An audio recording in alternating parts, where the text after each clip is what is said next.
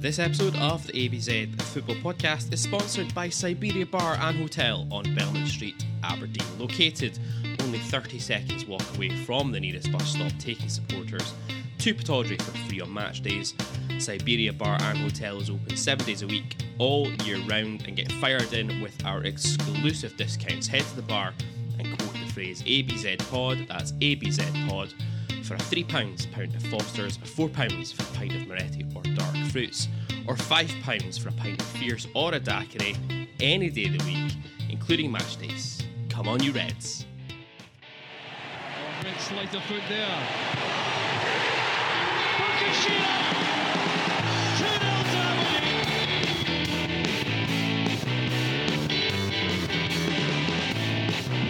It is Madison!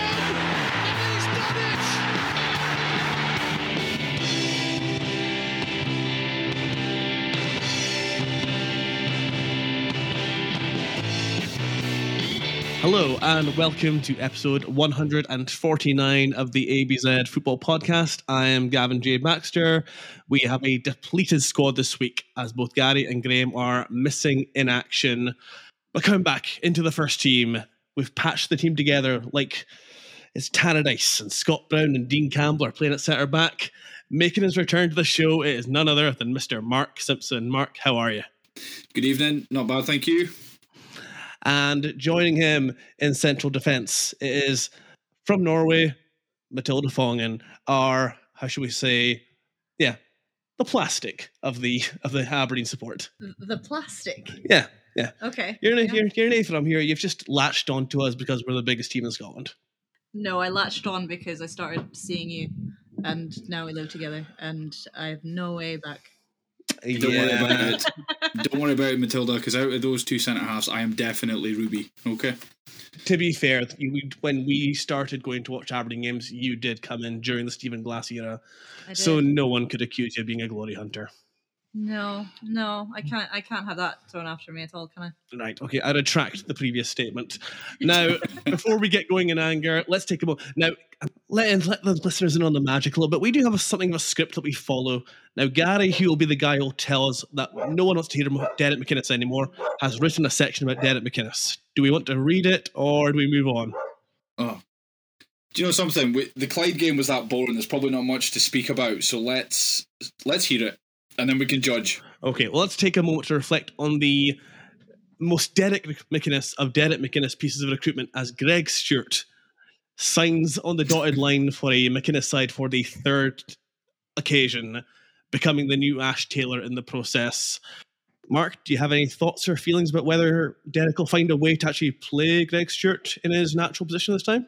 Uh, no, he won't. But the funniest thing about that was the sadness in Greg Stewart's eyes at the official club unveiling. I don't know if you saw the photo of him uh, shaking Derek's hand, but oh my god, that man looks sad. I distinctly recall when Greg Stewart signed for either the first or second time that when we had the old, you know, scarf above the head photo, that he did look as though he is posing and recording a video, assuring us that his captors were keeping him well fed.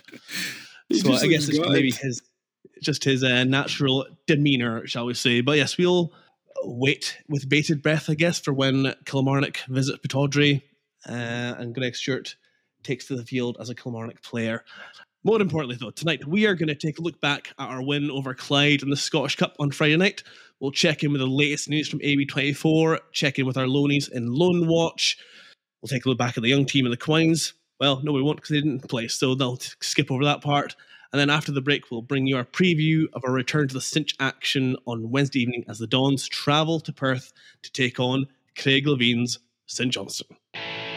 But first, Clyde nil, Aberdeen 2, Friday, 19th of January 2024, New Douglas Park, the Scottish Cup, fourth round. No changes to the starting 11 that lined up at Ross County prior to the winter break. Robson sticking with the back four of Devlin, Rubezic, Gartenmann, and MacKenzie, with a midfield five of Barron, Clarkson, Shinnie, Polvara, and McGrath, with Miovski leading the line. And in wet and blustery conditions in South Lanarkshire, the Dons dominated the ball from the off. Plenty of neat and tidy possession play, but Clyde were well organised and restricted the Dons to a couple of long range efforts in the opening 20 minutes before completely against the run of play. The Bully Wee nearly took the lead as Young arched an effort towards goal that smacked the Roosters post and bounced wide to safety. That scare seemed to spark the Aberdeen side into a more urgent frame of mind as Polvara had an effort deflected just wide before the Dons took the lead on 32 minutes. McGrath with some good play on the left hand side of the box, and his lofted ball was cushioned by Devlin at the path of Miovski, who adjusted his feet wonderfully to drill a low effort back into the far corner.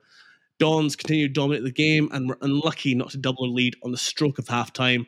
McGrath's clipped ball finding a neat run by Miovski, and his first time effort clipped the bar and went over. Half time 1 0 to Aberdeen. Second half, Aberdeen definitely out the traps with a bit more urgency. Polvara and Clarkson with efforts on goal before Nicky Devlin made it 2 0 just before the hour.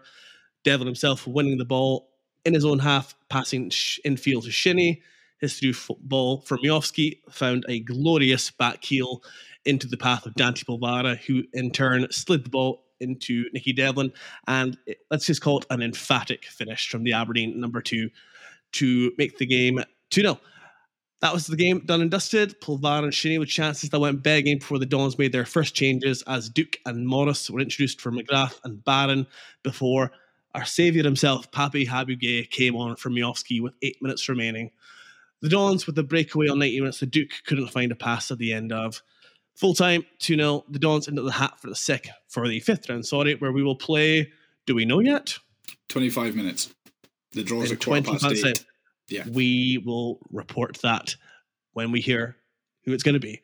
Guys, I mean, let's be honest, a pretty professional performance uh, kept, kept Clyde at bay for almost the entirety of the game. Had that little scare in the first half when it looks like their attacker is going to curl the ball into the left corner and, you know, we can start panicking. The ghost of Darvel. By the way, I don't think the BBC mentioned Darvel enough in their commentary of the game. So somebody I read on Twitter, I think, went back and watched the full program, and I believe they mentioned it something like forty-six times. They mentioned the word Darvel forty-six times, and it's just lovely to say, get right up you, BBC. It was, as you say, Gav. It was an extremely professional uh, performance. Okay, Clyde had that one chance, and to be fair, it was a great effort. Uh, but that was it. I think the possession stats we had something like eighty percent of the ball.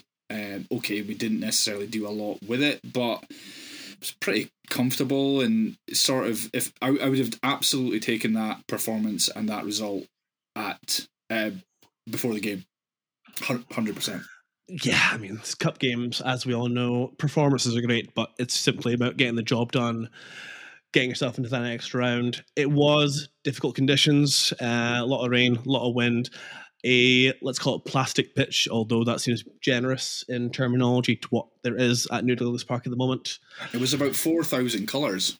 It was a lot of colours and, yeah, varying degrees of uh, bounceability if that's a word, which I don't think it is, but we'll run with it anyway.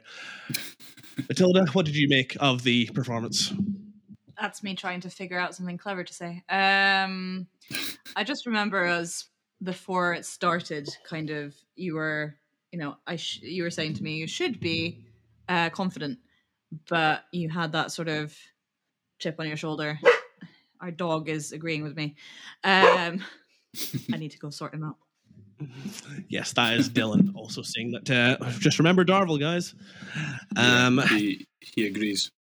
That was just the case, wasn't it? You know, it was there. I mean, we have to accept it. It will be part of our history until something worse happens, if anything will ever top the Darvel defeat. But yeah, I think it's fair to say that BBC were maybe just going a little bit overboard. I didn't hear any mention of Brora Rangers in the Hearts game, for example, uh, which is a relatively recent. Yeah, I made that point as well. Um, I actually watched the game with my wife as well, and she's not a football fan, and even less an Aberdeen fan. But she watched the game, and um, I made the point to her that Brora beat Hearts. Was it a year, two years before? Uh, so this is back when this is back when Hearts were in the championship. So it's hard to say. Oh. Yeah, it could have been many, one of many years. Yeah, one of many uh, years. But a couple of years ago now. Yeah. But look, it's it is the worst um, the worst result probably in the history of the Scottish Cup, and we have to live with that. But who gives a fuck? Doesn't matter now, does it? Uh, well, to a, to a degree, let's just say the ghost has been exercised, and now we can move on to the next round.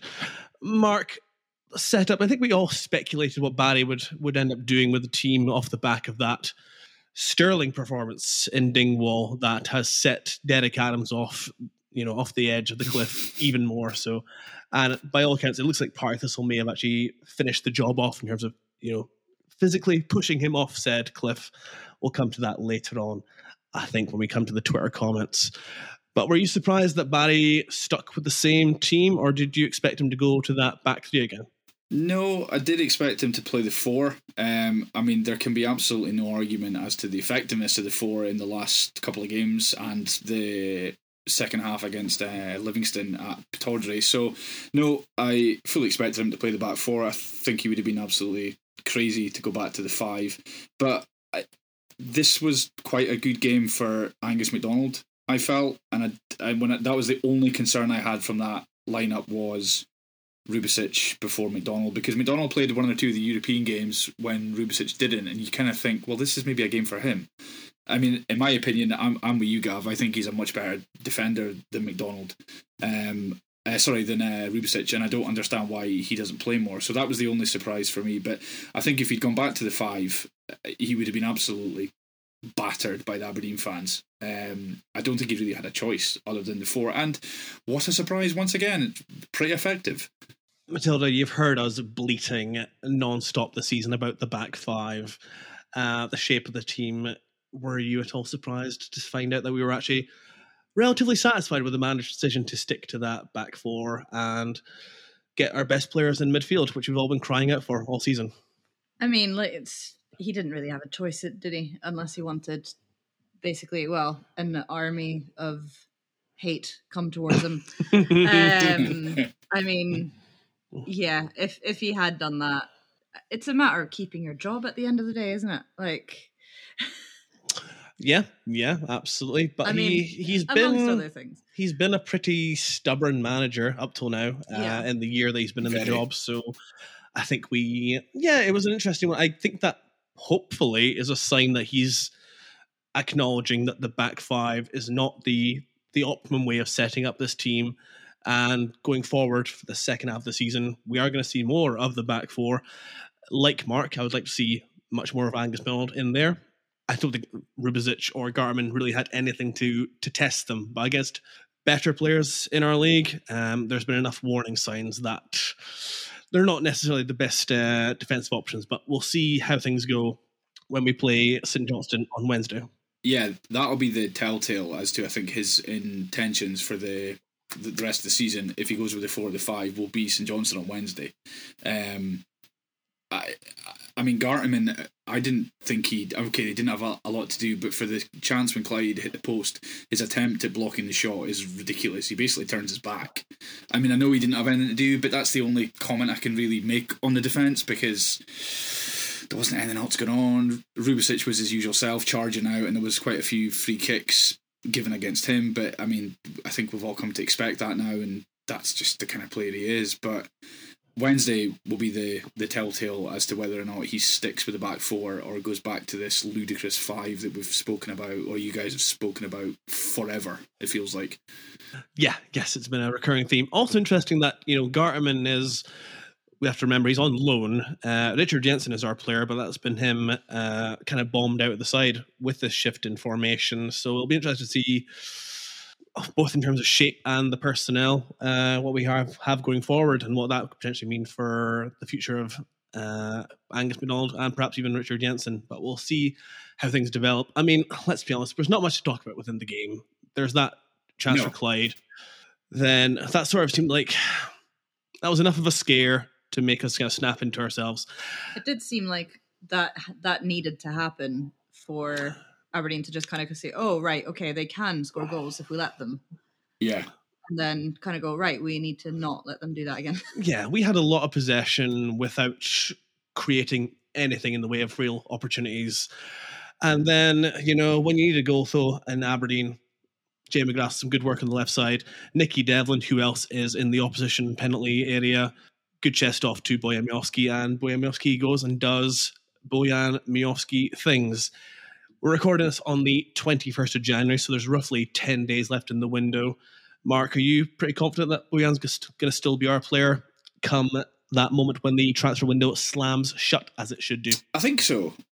Yeah, I, I think so. I mean, I saw his interview that he did with uh, I can't remember the name of the team that he played for in Macedonia um, when he was there the last few weeks, and he said himself like he's really satisfied with. I think the word he used that was obviously translated was satisfactory with how he's he's enjoying his football. He likes playing Aberdeen. He's still got 18, He said he's got eighteen months left on his contract, which makes me think that he's going to still be here. Barry Robson said after the game uh, speaking to the BBC that we, we don't have to sell him, and it would take a pretty special offer for us to even consider it. So I don't see it happening. I, I think he'll be here um, come the end of the window, yeah. But then I thought R- Ramadani would still be here at the end of the window in the summer. So you never know. But you, you, I, I think if you sell Miovski now, I think you kiss goodbye to any chance of European football next season because he's been probably one of the only shining lights of the season. You need to keep him. You don't think Papi Habib is ready to step up? He's no, no. He's got a lovely uh, flying elbow, a lovely flying elbow. But uh, I mean, when no. I saw that, I was just thinking to myself, when he does that in the dying minutes of the game, is this New Douglas Park or is this the Georgia Dome? Yeah. I mean, I think Lex Luger used to throw out that that forward arm smash. I actually missed it because of the rainwater on the uh, the camera, uh, which was lovely. I mean, it's a nice add-on. Uh, I think uh, Gary said it was like watching the game in a steam room. Um, but yes. when when they showed the replay, it was like, oh yeah, yeah, has done that. That's that's ridiculous. What is he doing? And in a game with VAR, that may well have been a red card, but he's done something now. He's done something we can speak of. Yes, something. He could well have had a uh, a tap into an empty net had Shayden Morris played the ball across. But again, the the camera was so covered in water that I don't really know what Shayden did. But either way, it ended up in the goalkeeper's hands rather than the back of the net. So uh, mm. we'll give him the benefit that maybe it took a, a nasty bounce off the astroturf. You never know. Just enjoyed the, like the consistent squeaks from the Oh, that was really awkward. Yeah, yeah. it was lovely. It was yeah. nice little. It was nice. But there were there were one or two months where I was wondering what is the cameraman actually doing here. Yeah. Mm-hmm. That that chance that you're talking about with Gay, about four minutes before that, Morris had tried to leave the stadium by being chucked through an exit. So, um, which again was I don't know how he ended up there, but then during the treatment he was getting, there was Aberdeen fans who'd come down to the front and were just recording him on on, on their phones. I was like, "What are you doing? Just standing like, take a video of this? like, what are you doing?" So yeah, he, I, I actually really enjoyed that. You got absolutely cleaned out and ended up going through an exit. So yeah, that was it good. It was strange because I thought it was an open exit, but then you looked at it and like, no, the exit was still shut. So I think he went under. Yeah, you had to go the gate, yeah. which is pretty spectacular. Um, yeah. Yeah all things yeah. I mean, I think he's okay. So um, nothing, nothing happened there. It could have been a much worse injury than it turned out to be. Mm-hmm. I mean, yeah, let's let's let's just get wrap this game up. I mean, the second half was just a bit of a formality, really. Uh, we get that second goal. Like I say, some good work from Shinnie, uh, Miovski, Polvara, and then Devlin gets the ball in the penalty area, takes one touch. No danger. This is going anywhere other than the far corner.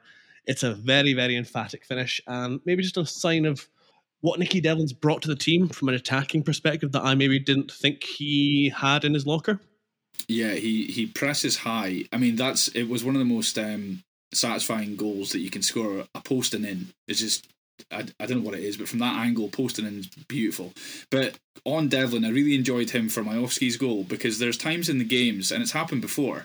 I think it happened at was it maybe the hacking game away where he obviously just thinks fuck this and goes and plays up front um, yeah. And that's that's where he was for uh, Miovski's goal. He's he's in the middle of the goal. He, he's playing centre forward almost, and it's just it's just that attitude of I can actually do something here. Fuck this shit. Let's go and score. And um, you saw it for the first goal, and he was well advanced for the second. Um, I think you're generous with Miovski's back heel, Gav. It was. I don't think he even knew where where uh, the ball was. But again, you don't think that was uh, the revolutionary no look back heel? you could see, maybe it's a new thing that'll be on the new FIFA. Um, He's got eyes on his feet. Oh yeah, hundred percent. But uh, Polvara again laying the ball off. He's he's done that quite a few times lately, where he's been in a good position to lay a ball off for a chance or, or a goal, and, it- and it happened again.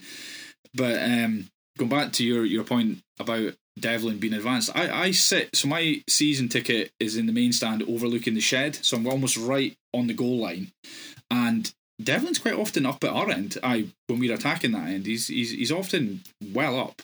And I also thought on the other side, Mackenzie was well advanced as well. Um, and, and he looked pretty. I mean, I know it's Clyde and it's not, you know, a, a fantastic team, but I thought both fullbacks were good. Yep, would tend to agree. I don't think it was necessarily the finest game of any of our midfielders. Any of them. It's a game where I thought Connor Barron would, you know, run the show. I don't think he had his best game. Clarkson likewise. Um, you know, Shinnie didn't have much to do. Polvara had a couple of moments, as did McGrath, but none of them necessarily. I, I just felt like it was a game where we never got out of second gear because No, we didn't, feel we didn't need needed to. And I think that No. that's like what what we spoke about after it as well was like it was definitely not the most entertaining game ever, not the most amazing performance ever, but it didn't need to be. And like you were saying, these games are more about getting the job done and getting the win rather than putting on a show. so yeah, yeah. I mean, Barron. I, I, I actually thought first half Barron was really poor, um, which is not something you can say often about him this season. His distribution from that deep roll was pretty sh- shite, to be honest. His corners were atrocious all game, and then Leighton Clarkson went and took one, and it was even worse. So I don't think, as, as you say, I don't think any of the the midfield had any particularly fantastic games, but it's, all pass marks. It's all probably five and sixes out of ten, which is all you really needed, wasn't it? Yeah, exactly. I mean, the corner kicks, like you talk about, for a minute there, I thought we were back in the days of Ben Thornley. It was Yeah. Yeah. truly Oh, atrocious stuff. I mean, you've got a giant like Ruby in the in the penalty box. You know, he can't be hitting first men or fighting the ball over everyone. Ben- That's uh, pretty unforgivable stuff. Ben But um, Thornley, Gavin, Ben Thornley, Jesus, Yeah, that's a that's- memory I did not want to revisit.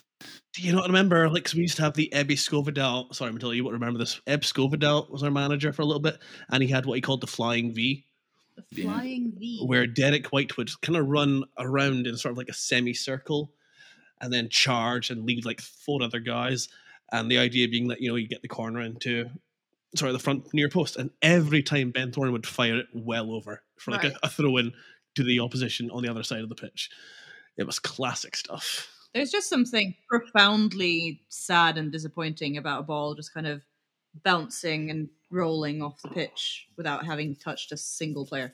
Yeah. Did Skovdahl not also patent the choo choo train where the players all ran along the edge of the box and when the corner came in they all burst into the box? Yeah. I'm sure that I'm sure that was him yeah, as well. yeah. That was Yeah, that was Ebby. well. um, choo-choo train. I- I'm not sure if that's the technical term. I think that's maybe No, what we it's uh, just- christened it. yeah. Okay. Yeah. I remember Kevin Rutkiewicz scored an absolute screamer doing that one time against Hearts. Ke- yeah, Kevin. There's another God, name for you're. Rolling back the years, Gav. Jeez. Little known fact: Ga- Gary would have given Kevin Rutkiewicz a new contract if he could have, but uh, That not is to be. And then he went away and started writing songs, I think, while managing Sterling. That is, rev- yeah, he did. Yeah, he did. That is absolutely disgusting. Let's move on. I mean, like I say, 2 0. We could have had a couple more goals late on with counterattacks if Duk and Morris maybe make some better choices. No real danger, despite the best efforts of Kelle Roos at uh, at the Clyde corner kick to put the Shiters up us. 2 0 Aberdeen. We're into the next round of the Scottish Cup. There's been no real major shocks that I can think of uh, so far. I mean, I know that Airdrie beat St Johnstone. I wouldn't class that as a shock. Otherwise, you know, we'll just wait and see who we get in the next round, and that should be fairly imminent. Five but minutes, yeah. Heart, Hearts needed a 92nd minute goal to beat Spartans, I think. uh, they, they did, yes, yes. Um, but no, there wasn't. I, mean, I, I had, I had uh, what's it called, Sports Sound on the radio in the car, and I Forfar, I think, were kind of all over Hibs for a period as well when it was nil nil. Um, but no, no, no real shocks. Um, the only other note I have about the Aberdeen game is how furious Duk looked when he came on uh, into the pissing rain and was just delighted to be at New Hamilton Park and not at AFCON. So yeah, that was nice. yes, yes. Poor guy. I mean, for my sins, I did briefly watch a tiny little bit of Dumbarton versus Rangers. And you know the new boy they brought in, Fabio Silva. He's shite. He's not very good, but I mean, this guy moved No. from what Benfica to Wolves for thirty-five million pounds, and here he is coming on with seventy minutes gone to play Dumbarton at the Rock in the in a mild hurricane. And you've never seen a guy look so uninterested in coming on to a football pitch. Yeah, looking through the scores, yeah, no major shocks. I mean, Park Thistle beat Ross County 3 0. I think that's all you can pay me. And like I say, Airdrie beat St Johnstone. So they're the two top flight teams that have departed. But like I say, we'll wait and see. The draw is very imminent. We'll see which team up Rangers now, going to get. I'm waiting for Rangers to get Bonnyrigg Rose at home and Celtic to draw. I don't know. Cove. Aberdeen at Celtic Park. But wrapping up the tie with Clyde, we vanquish Ian McCall and Mark Kerr's new team. Mark, your top Don. Um, I would go Devlin. Yeah, I, I would agree with. Uh, and f- oh God, it hurts to say. I agree with BBC, but uh, I would go Devlin as well. Yeah. Matilda, top Don. Is it too cliche to say Miovski? Nope, it's perfectly understandable. Is it cliche for a reason? Is it? Everything is cliche for a reason. It's because it's usually true. And yep, Boyamowski, once again, a class above. His 16th goal of the season in a team that doesn't create much in the way of chances for him. So I mean, I think that that back heel was fully intentional. I think so too. Um, I am going to tend to agree. I think that yes, Nicky Devlin was very, very good. Drove us forward, drove us onto the victory. You know, he assists the first goal, scores the second. Nicky Devlin is my top don. So, latest news out of AB24 since last week. The main news coming out of the club: the extension of contracts for midfield duo Alfie Stewart and Dylan Lobban that sees them both committed to the club until 2026. Stewart then following fellow young team member Brendan Hamilton in being loaned out this week. Hamilton to Highland League outfit Bank City, who appear to block a lot of Aberdeen fans on Twitter, myself included, and I have absolutely no idea why.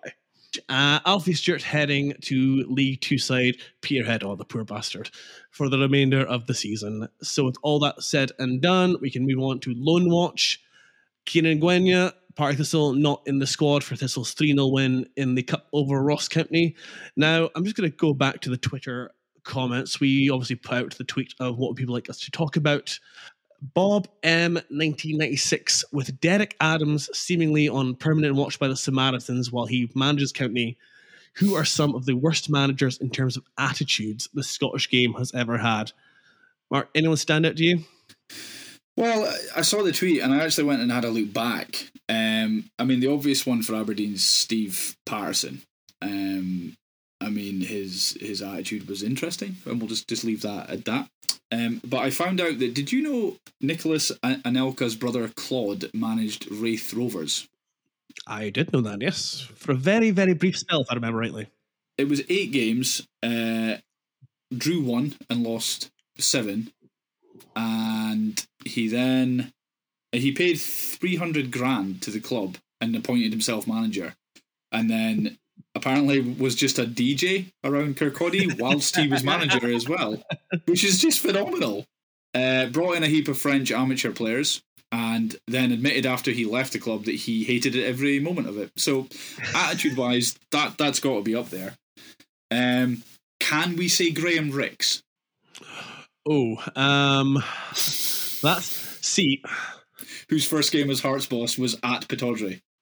So this keeps happening. So Matilda's first away game with Aberdeen was Dens Park when Leigh Griffiths had just signed on loan from Celtic. And Aberdeen fans were chanting a certain um, song in his direction. And you asked me, like, why do we keep singing that to him? Yeah. And I had to explain why we were. Um, Graham Rix, he was convicted, wasn't he? Yes, he was. He was a convicted paedophile. Yes. Graham Rix was a convicted sex offender. Um, and after, not after he came out of prison, I think he'd been out for a while at this point, but he uh, became manager of Hearts and uh, during a interesting time for them when Vladimir Romanov, a the Lithuanian banker, if I remember yeah, rightly, he, he owned. with- was it Ukio Bank? Yeah. yeah, I think with connections to the Kremlin, if I remember rightly, Anyway, uh, interesting time. Nearly killed Hearts, but yes, Graham Rix became their manager, and Aberdeen fans were uh, relentless. I think he had a security detail with him that day. He did. Every time he got off the bench, the Aberdeen fans would sing "Sit down, complete the song" um, at him, which uh, I, I found hilarious. I thought it was absolutely brilliant. Just also because it's Hearts, just because it's Hearts. Yeah, because was I'm trying to think back now. So was he the first manager after George Burley? Yes, they had Burley, then they had Rix, and then Yeah. did they go with one of the Lithuanian lads? I think you might be right. I can't when- remember. ah, it's, it's hard to remember all the managers they had at that one time, but it looked like Yeah. a brief six month period that they might like actually go ahead and win the league, and then they just hit the self destruct button, and Graham Rix was a big part of that. Um, I'm, I'm, I was going to put my nominations forward. Um, a Go for certain it. Mark McGhee. Oh yeah, hundred percent. I Yeah. think you can maybe question the attitude of a manager who becomes the Aberdeen manager and in his first pref- press conference immediately starts talking about how much he would have rather he would have been at Celtic. But he didn't get the Celtic job, so I'm here at Aberdeen instead. How to get people to like you. Didn't he also do that at uh, Dundee, where he said that he no one knows the team as well as I do, and he didn't even know that Charlie Adam was the captain? Yeah, yeah. He did that as well, didn't he? What a disaster of a human! No one could tell you any more about Dundee than I can. And then a journalist asks, "So are you going to think about maybe changing the captaincy?" Ah, well, you've got me there. Um, I think he said to, to one of Charlie? the yeah, I think that's what he said. Is it he, he? He looked at one of the Dundee, I don't know, media guys, and was like, "Is Charlie the captain?" It's like, Are you taking the piss? Fucking hell! I know Charlie Adams, the captain at Dundee, and I don't even support them. Jesus. that was sensational, and I would put. I mean, Hibs have had many, many candidates for this, but I think Lee Johnson was just a bit of an idiot, really. John Collins, Yeah. John Oh, yeah, Collins, a- a, relentlessly vain man who uh, legend has. I think this has been confirmed actually by Steven Fletcher. Um, would come in every day after they'd been beaten and talk about how none of them wanted it enough. And his way of proving that he was a winner and they were losers was he would lift up his shirt and show them his six pack. Gee, I've not heard that before. That's absolutely amazing. There was, I mean, I th- Hibs have had a lot of garbage managers, but maybe Yes. not attitude. I mean, Franck Sauzée was uh, just hilarious, but I don't think he had a terrible attitude. You could probably say any percentage of Rangers managers on the basis that they complain about everything and it's never their fault, it's everybody else's fault. And the SFA, I mean, the one that always stands out uh, for me is the fact that they cheated and were put into administration, which and then liquidated. I mean, that's that's poor attitudes, isn't it? I, I- I just wanted to mention that. I just wanted to mention that again. Um, but also Any the excuse to bring out. DOS. E- Exactly. I, I bring this up in any any walk of life I possibly can, um, and the fact that they submitted that dossier to the SFA after the Aberdeen game, which is, I mean, maybe that's more of a club attitude than it's a manager attitude, but they've had some really shitty uh, managers over the years. Yeah, I feel it goes hand in hand when it comes to Rangers. I think that's an. I mean, an obvious can also is Neil Lennon. Neil Lennon, he's a interesting chap. You will never see anyone throw his team throw his team under the bus quite in the same way that Neil Lennon will whenever anything goes wrong.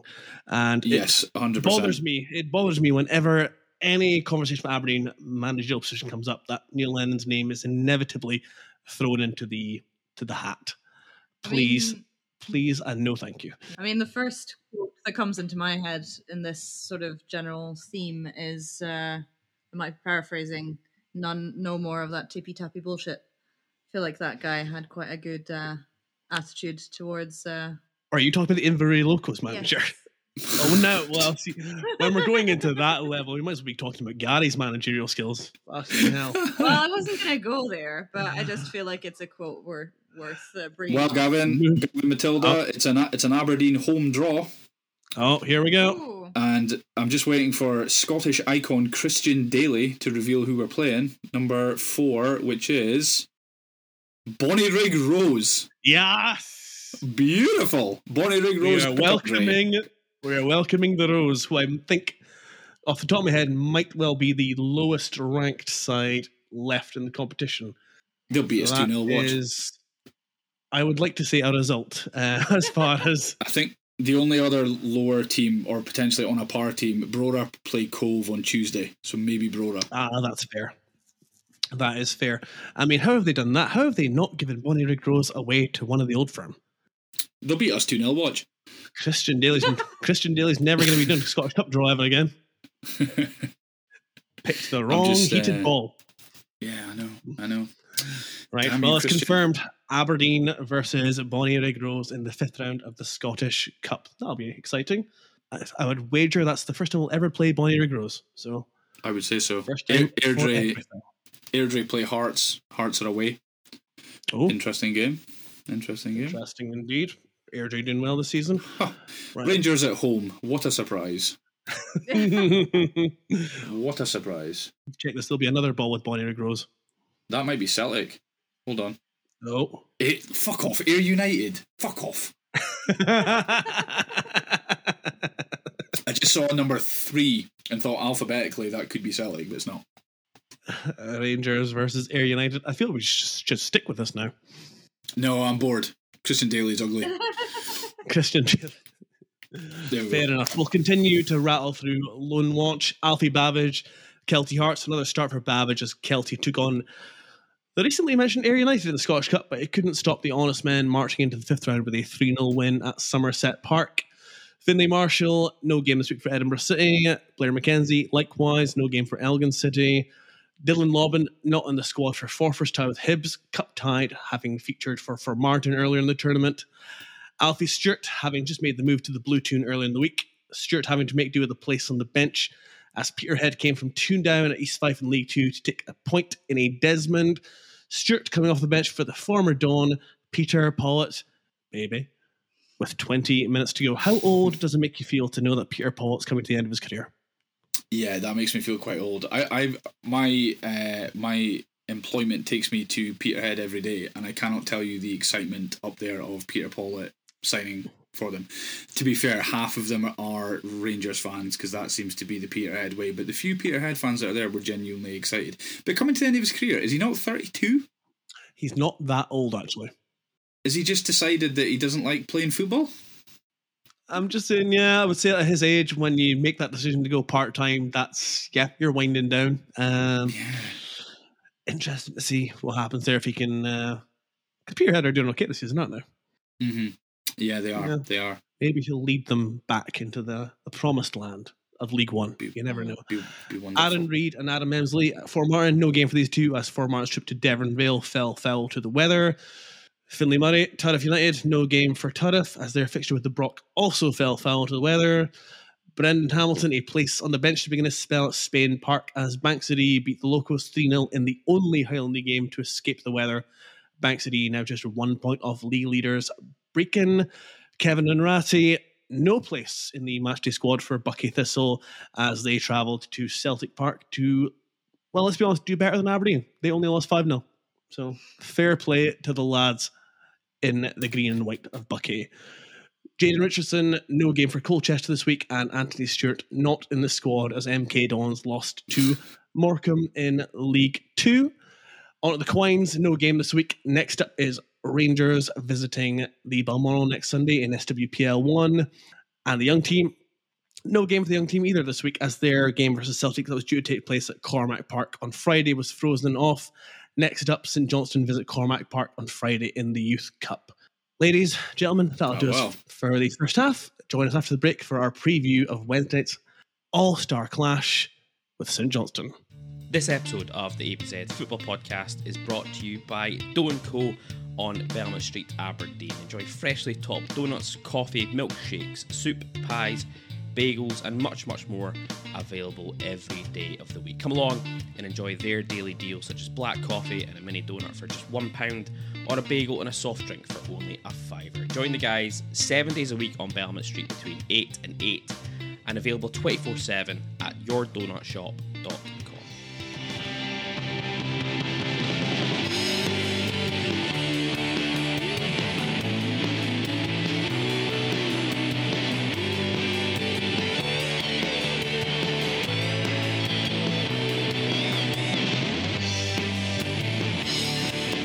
Welcome back to the ABZ FP. Before we move on to talk about St Johnstone, a quick shout out to those of you who like to continue to make your pledges to the beer and coffee fund. It's much appreciated.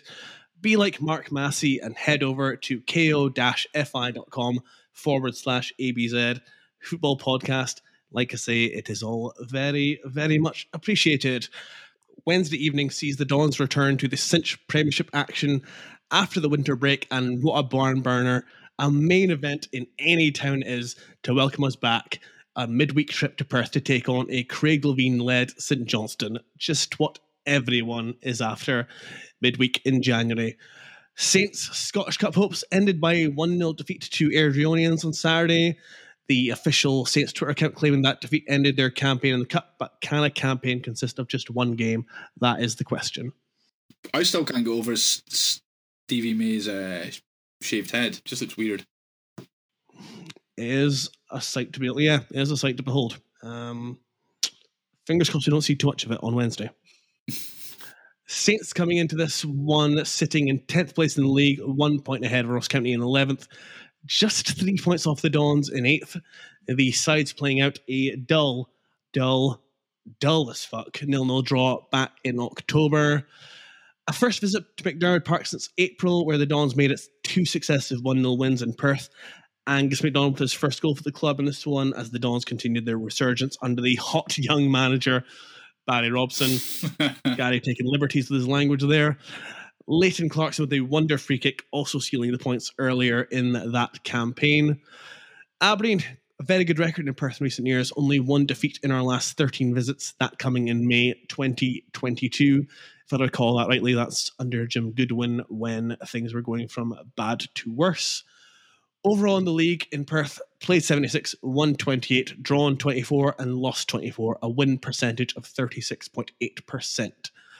Goals generally at premium in these games, there hasn't been more than one scored in the game in our last seven. So whoever scores first is going to be critical. Unless Barry plays four at the back. Then we win 8 0. Barry plays four at the back, gets Habib B up there. I'm gonna, gonna smash this one. Saints with a torrid start to the season, which saw Stephen McLean emptied after a 4 0 defeat to the Paisley Saints at the end of October, with Craig Levein finally getting himself back in the fucking game in November. Since then, Levein has been in charge in the league and he has a record of played 10, won 3, drawn 3, lost 4. No wins in their last three in the league. Um, at home, overall, they've played 10, won 4, drawn 3, lost 3. So it's the sixth best home record in the league. So very middling in terms of that statistic. Perhaps, as is often the case, goals for St Johnstone, and who would have thought this again with Stevie May? A big challenge. Only 13 goals scored in the league in 20 games. That's the second lowest tally in the table.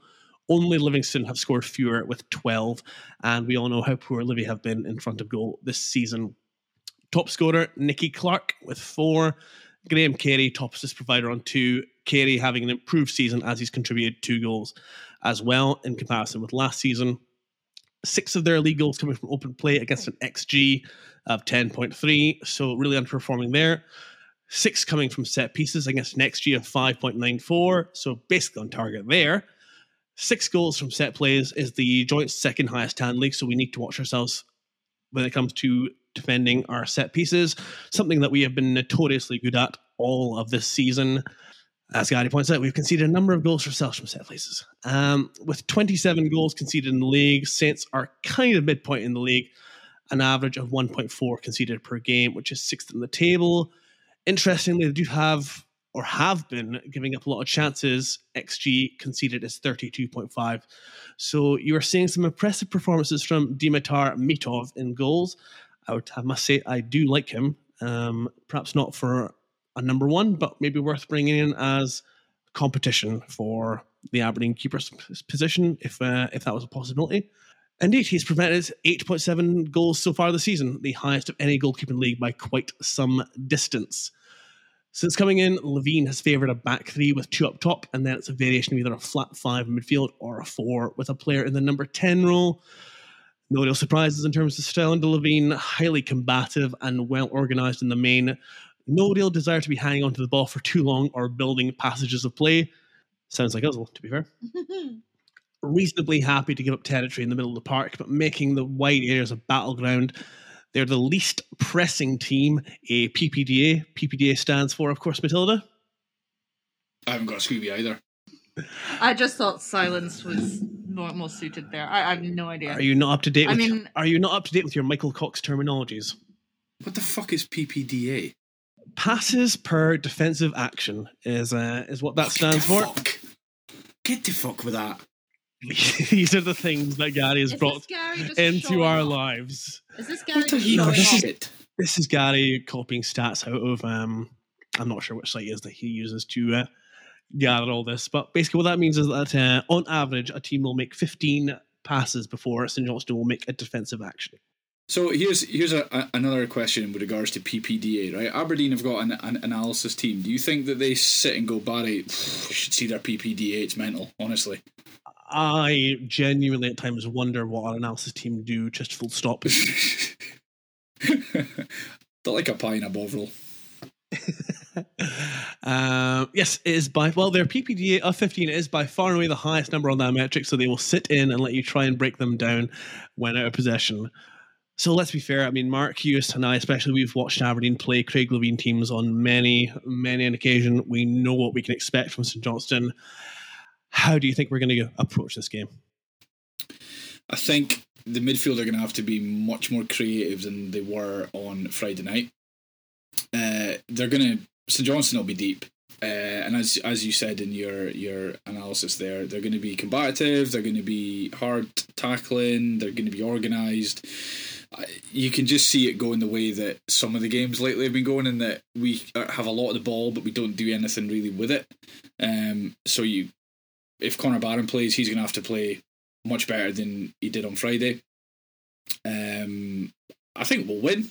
I, I, I don't know why, but I've got this optimism again. What? Because we've won two games, um, and I, I, I honestly think we'll win. Um, but He he'll go back four. I mean, he, has to, as we said earlier on in, in in the pod, that if he goes back to the five, I think Matilda said he's going to lose his job, which he probably will because we're going to lose more games than than we win. So. But I, hate Craig Levein as a manager. He is. You just know that it's going to be one of the most boring games you'll ever see. I mean, if he was ever appointed Aberdeen boss, I, I honestly don't know if I'd go because it would just the football's awful. Um, functional sometimes. He's a very functional manager, but it's not going to be a pretty game. Um, and we just need to make sure that we we win. That's it. to be fair to the manager that we once christened Averill, he did initially come in and turn St Johnstone around in quite an impressive way, given how bad they were under Callum Davidson and Stephen McLean didn't really change much in the way of their fortunes either. They haven't. They have gone three games in the league without a win, and obviously they've just suffered um, a loss in the in the Scottish Cup to a lower league opposition. So that'll be deflating to them as well. I mean, Matilda, for a little bit of background on Craig Levein, he's a yes, a notoriously pragmatic, negative manager who builds very very physical teams. Depends on keeping clean sheets and scoring from set pieces.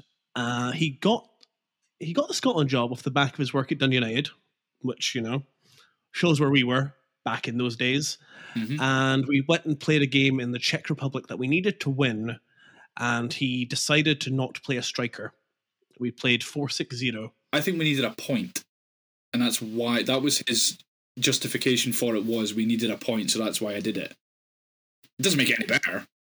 I could be being extremely harsh there, but yes, we played without a striker. Is that something a lot of people do? Well, I Like, mean, that seems very counterintuitive to me. Well, you know, ever since then, Pep Guardiola, they say that he, you know, revolutionized the false nine, aka playing without a striker.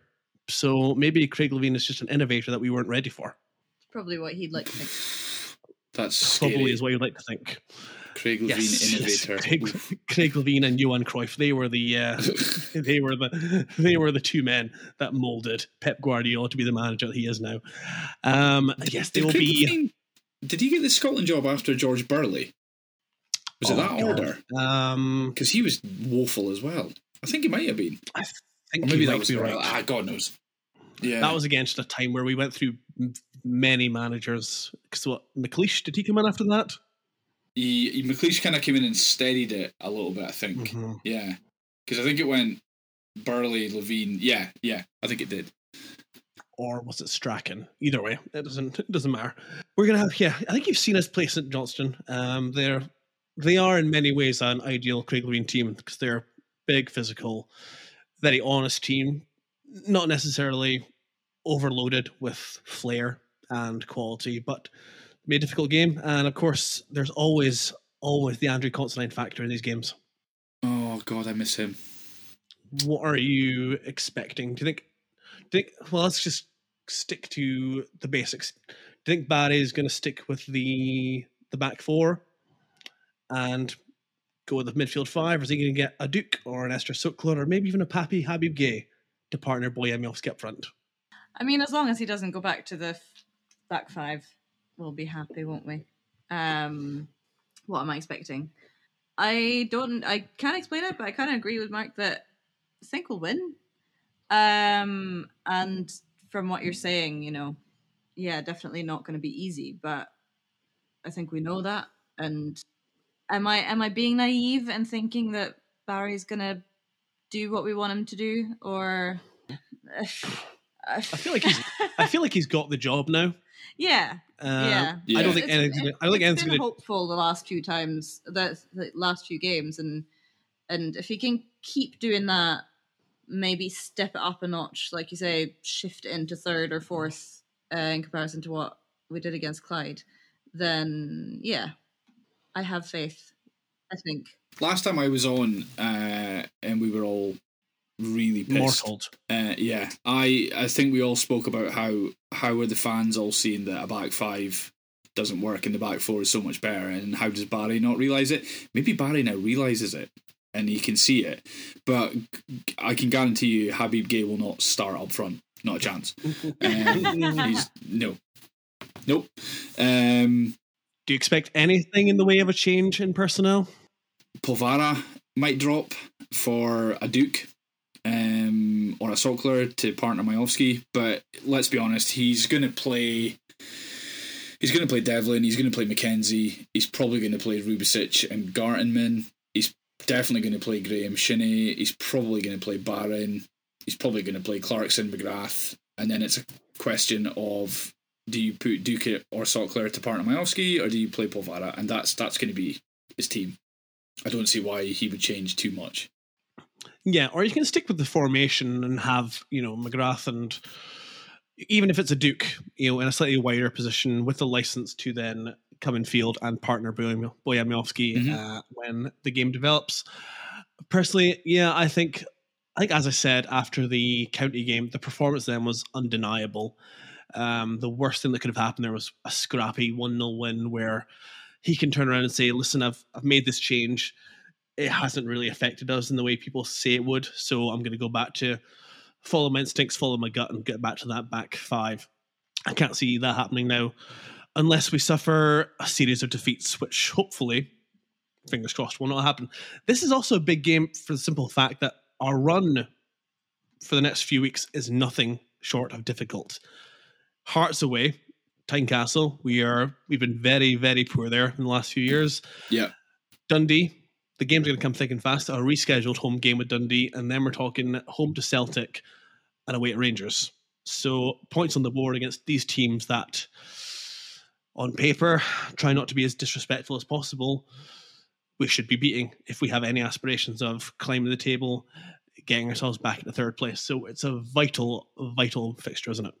Yeah, I mean, I think if you out the next five games, which include Celtic at home and uh, Rangers and Hearts away, if you, what if you take nine points, you'd be happy. Ten maybe. Um, you, you beat um, St Johnstone, you beat Dundee, you beat Hearts at Tynecastle. I mean, a lot depends on what happens with uh, Lawrence Shankland as well for the Hearts game, um, and then you take a point at Ibrox and lose 8 0 to Celtic, as we always do. Um, by the way, uh, I noticed today during the Buckie game that after 17 minutes it was still nil nil. When we played them at Celtic Park, it was 2 0 Celtic by 17 minutes. Just a point. Awful. Um, but yeah, yeah, ten points. You'd, you'd be quite happy with, wouldn't you? So what? Ten points. If we were to get that, that would take us into still a meager thirty-two points in the league, but it would Yeah, be um, yeah a good return. And then after that, we have a little bit of a run where you'd like to think we can, you know, string a few victories together. We're then talking about Aberdeen at home to Motherwell, home to Hibs, away to Kilmarnock, and a home to St Johnstone again. Uh, by the time that February runs out, so yeah, points on the board whenever we can. It's just vital. Um, this first half of the season's been a struggle, very inconsistent. Um, Robson's had his reasons as to why it's been the travel, um, not rotating the squad enough, etc., etc. That's no longer an excuse, no longer a factor. We just need to get on a run and yeah, get points on the board because we all want to be back in third place. We all want to be back playing European football again next season. And the only way we're going to do that is well, one, win the Scottish Cup, which is going to be very difficult, or climbing that league table. Um, let's just go quickly to Twitter because we put a put a tweet out asking what the people want us to talk about, and I think there's some interesting questions. I'll put to you first of all, Mark. What does Pappy Habib Gueye's redemption arc look like to you? Oh God, now that's now that's a thinker. Um, you would imagine that. I think he's been brought into the club because the club assumed we were going to sell Miovski. Be that uh, now, which I don't think will happen, or more likely the summer. And I think he will. I don't think he's a very good player. I, I think it's a poor decision from the club. I don't know if the redemption arc exists. Um, I I I mean I- had the misfortune of watching him against Fraserburgh, uh, and he looked absolutely shocking. He, he every ball that he tried to control bounced off him. Now I know that he's apparently got personal family problems and stuff, and I agree with Beth on your last show who said that that definitely has an impact on your everyday working life. I completely understand that, and you would imagine that you give him this season as a bit of a free hit almost, and then you see what he's like next season because then he's had a full year. The club have obviously spent a, a fair chunk of money on him, and according to I can't remember if it was Robson or if it was Gunn, Cormack, Burrows, whoever it was, came out and said that they'd been tracking him for a number of years. So they must see something in him. Now, they saw something in Miovski, and obviously he's been absolutely unbelievable. But they also saw something in Ordadia, who didn't get a, a game. So hit or miss, but I, I, I the, the jury's out for me just now. The redemption arc is still being formed for me. I, I'm not sure. It's a very interesting one because Robson has come out very publicly and uh, defended the transfer, uh, the decision to bring Pappy Howgate to the club. Um, if he didn't see anything, I think we could be talking about a very Bajowan situation of just being bombed out of the squad, or worse yet, like you say, or Daddy Reese Williams, who came in, didn't feature at all, and have since been sent back to their respective clubs. So they're going to stick with him. Um, they gave him minutes against Clyde. Didn't look all that great in the short spell that he had on the pitch. And one thing I will say is that if they, if football doesn't work out, MMA could be an option because that 100%, forearm yeah. smash was fucking sweet. If you're uh, if you're if you're in an octagon, The other side of it is he he's not had 90 minutes in a uh, more. I mean, I know he played a lot of the Helsinki game, but th- that the weather there, Gav, you were there. The weather was not conducive to playing football. Um, No. you can't really judge him on that, in my opinion. So until he gets, I, I don't know, an, an hour's worth of football, you probably can't really make a make a judgment on him. I know a lot of fans on Twitter are kind of saying that you know he's not good enough and blah blah blah. But I, I'm prepared to give him a bit of time. Plus, he's got a great name, really good name, Pappy. It's, Pappy Habib it's just Gueye. nice. I mean, the song he- writes itself. If he turns out to be ace, the song writes itself. Hundred hundred percent. Yeah. Tuesday, I mean, he Happy he, he may he he may end up being decent. I don't know yet. I don't know. We, um, I think we'll. I don't think we're going to be able to get much more of an impression on him in this half of the season because I just don't think he's going to get into the team ahead of a Miovski or a Duk or even an Ester Sokler. So I think, like you say, No. when Boyan leaves in the summer, you never know. Maybe even Duk will leave as well. that'll maybe be the time for Papi Gueye to get that running run of games, and we'll see what he's all about. But so far, signs are not so good.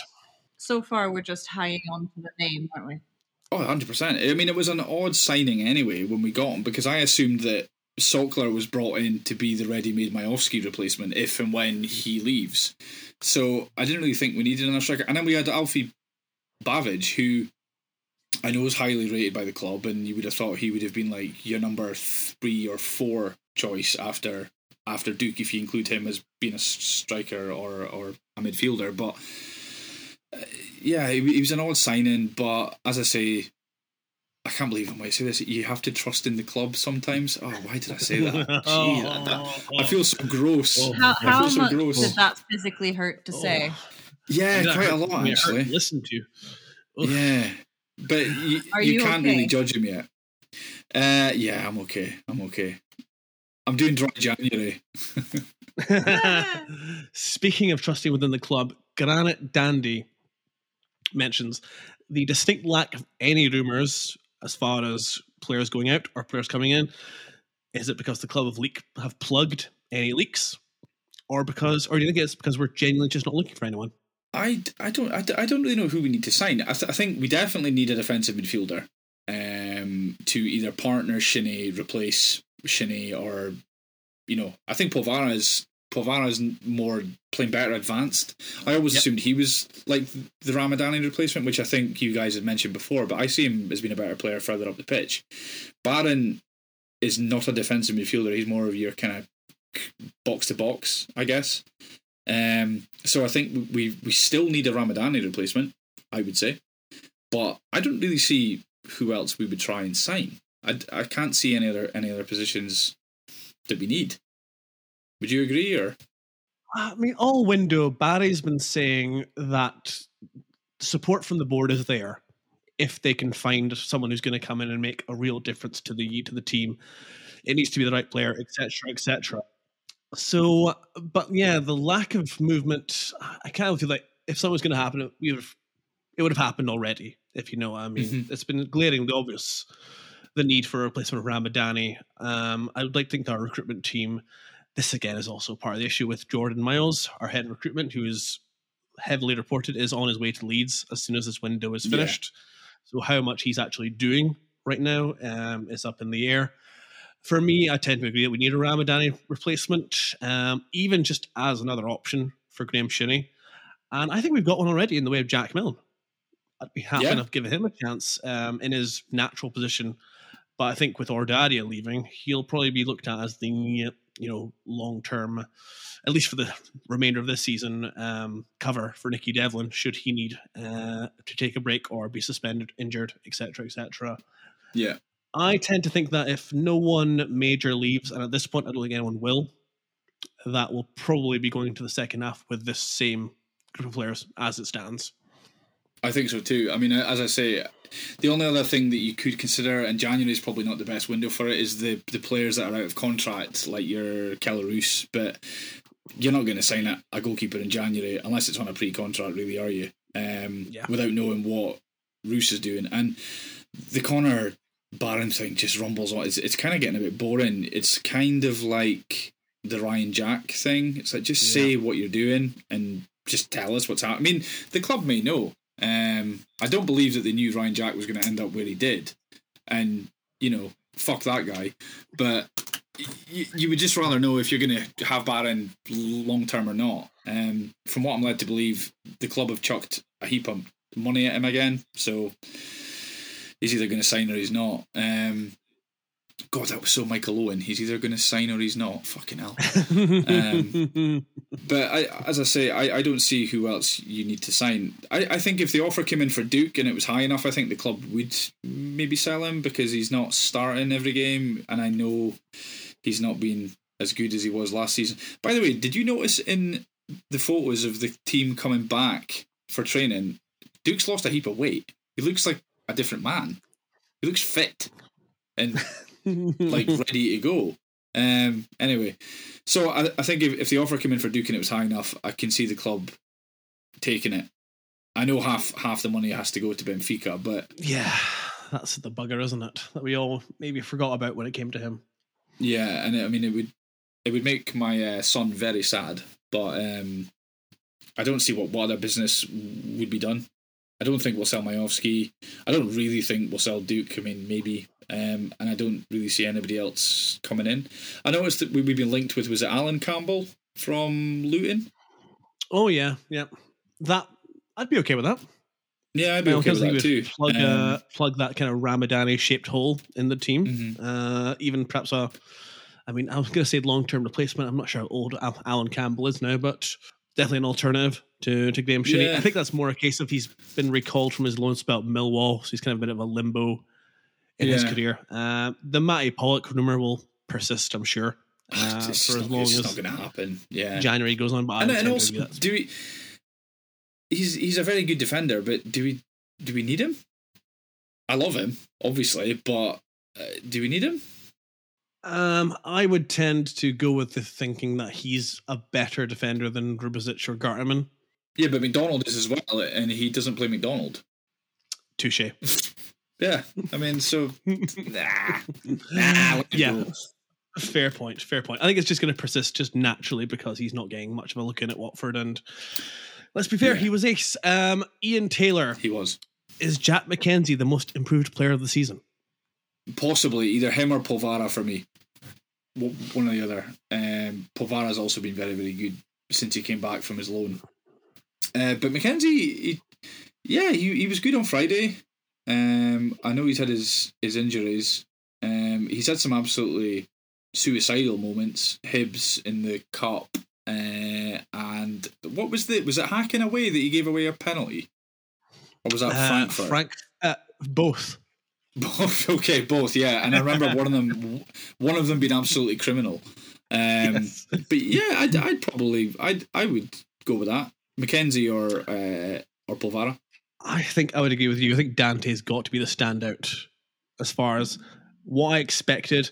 And let's be fair, when he got that three year extension to his contract, everyone was taking the rip, ourselves included, as to what the Mhm. hell we were doing this for. And then he's come on to a game and he's become one of our, I would dare say, best players. And our- ourselves, the three of us at least, we want to see more of him.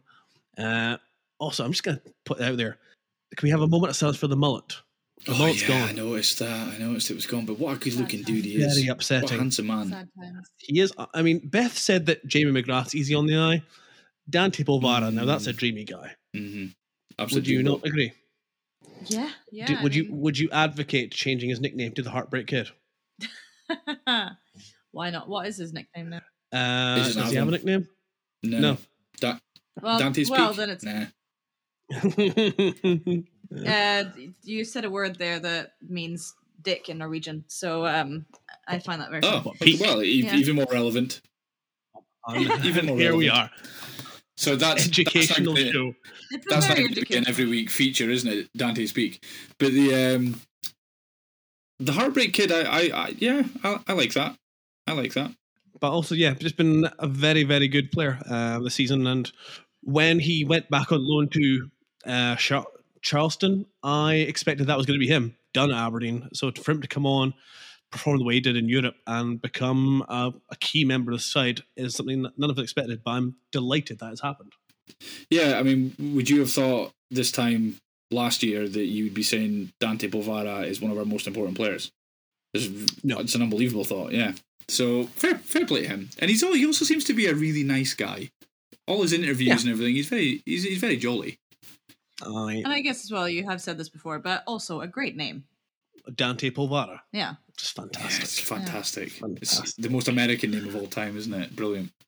Mark, we're uh, we're going to wrap this show up. Thank you very much for filling in for the two lazy bastards that I Where usually do the show with. I have reason to believe that Gary might well be in Norway, and Sounds Graham lie. is. I mean, I mean, Buckie, his partners from Buckie. I have a feeling he might be in Glasgow.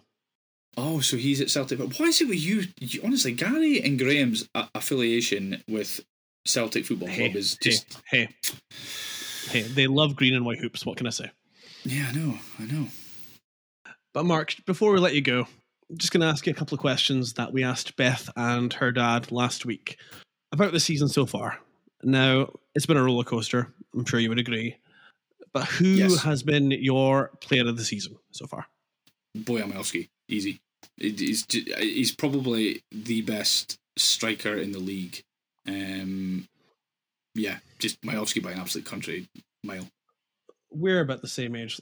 Where would you put Bojan as far as strikers you've ever seen at Aberdeen? Top three, without a doubt. Um, uh, Duncan Shearer, I, I put up there. He's probably one of the earliest I can remember. Um, I remember Billy Dodds being really good, but when you look back at his stats, he wasn't that good. He, he was just kind of okay, yeah. but I, I I think I just loved him.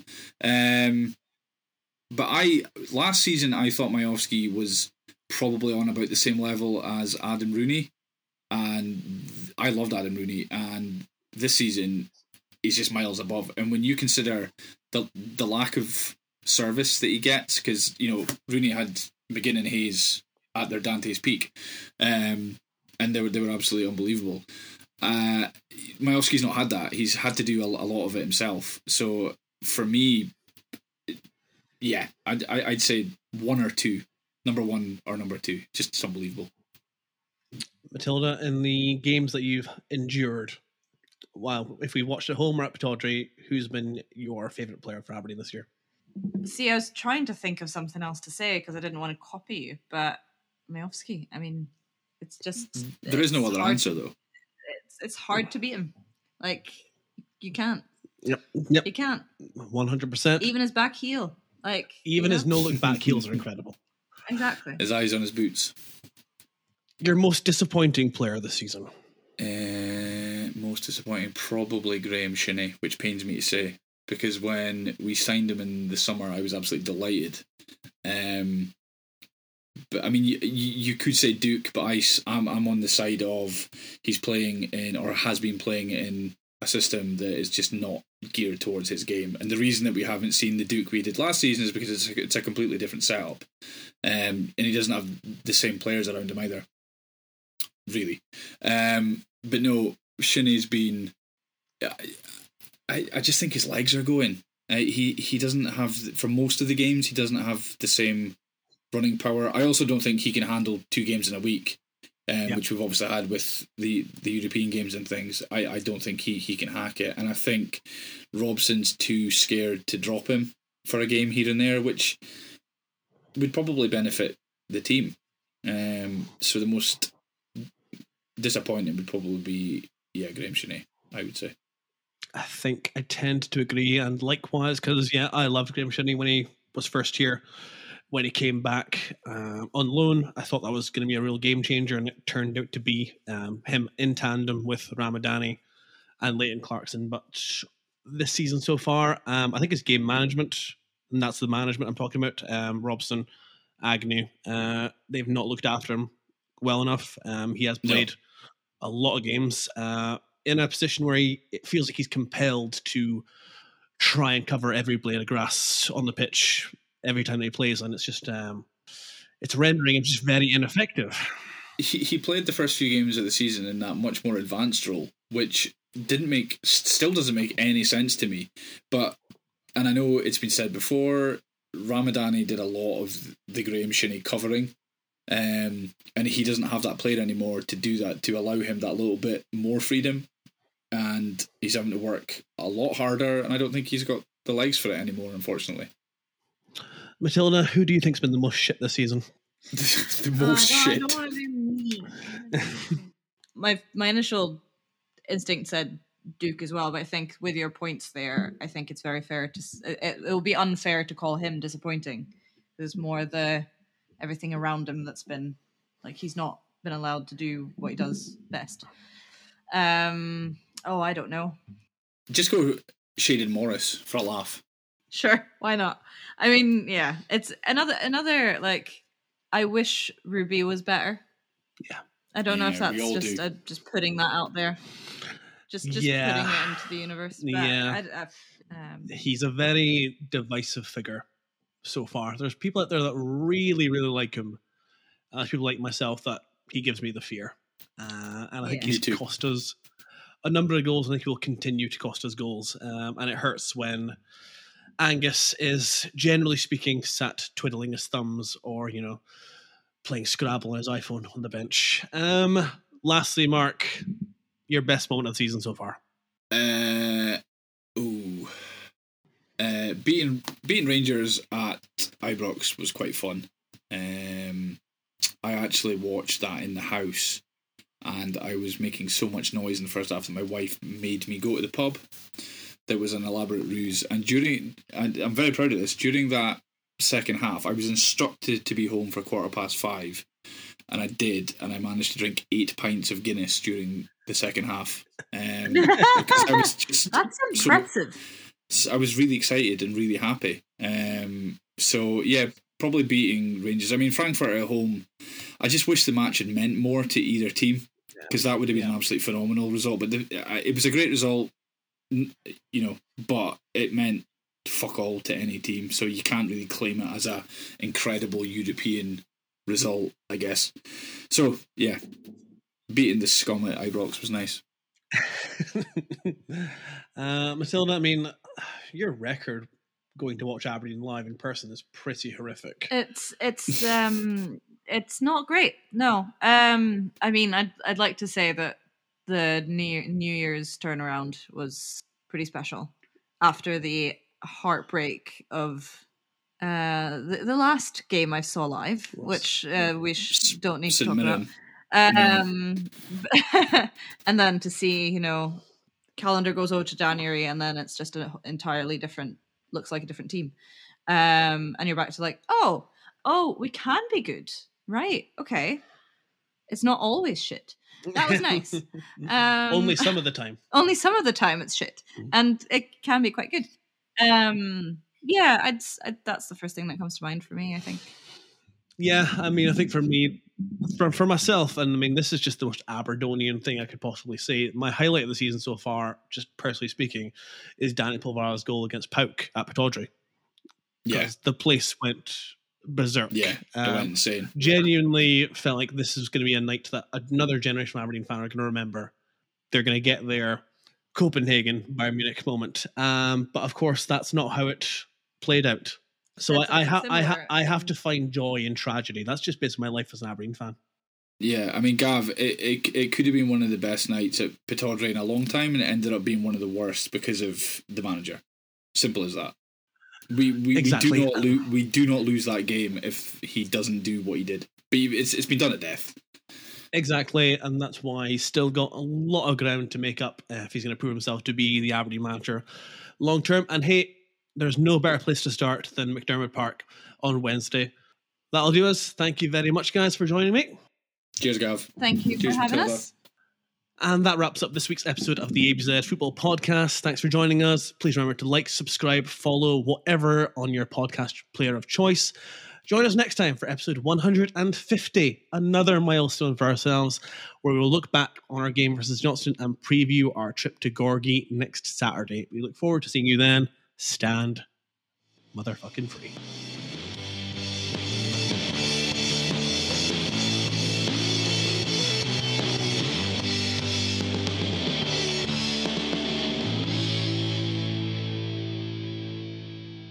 This episode of the ABZ Football Podcast was brought to you in association with Siberia Bar and Hotel on Belmont Street, Aberdeen. Head into the bar, quote the phrase ABZ Pod, that's ABZ Pod, for a £3 pint of Foster's, £4 pint of Moretti, or £5 pint of Fierce any day of the week, including match days. Siberia is open seven days a week, all year round, and the bar is located only 30 seconds walk from the nearest bus stop, taking supporters to Dodger Stadium for free on match days.